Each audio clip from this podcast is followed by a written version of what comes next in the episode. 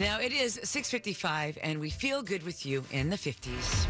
I need some feel goods, baby. 'cause like the world's gone crazy. Give me some feel goods, baby. Give it to me.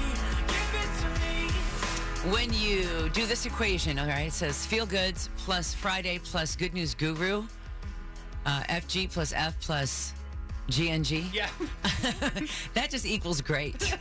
and her name is Jerry. Hi, Jerry. You're the best.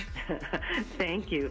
On the surface, Mohammed may seem like a normal family man, but in actuality, he is the only man in Los Angeles County who is willing to be a foster dad to terminally ill children.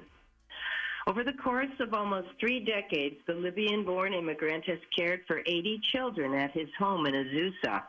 Ten of them passed away from their illnesses while in his care.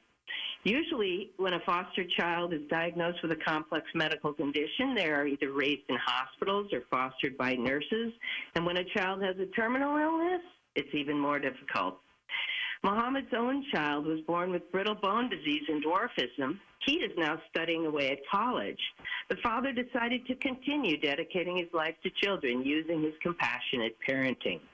But after he and his wife became foster parents and one of their charges died in 1991, he decided to exclusively care for terminally ill kids, treating them as if they were his very own. Apart from visiting his Libyan family, he has not been on a vacation in 17 years.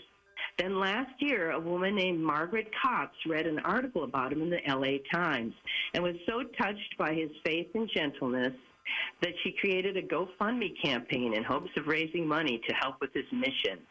Thousands upon thousands of dollars were donated when it was launched eight months ago, with a total today of more than a half million dollars. Oh, Gosh.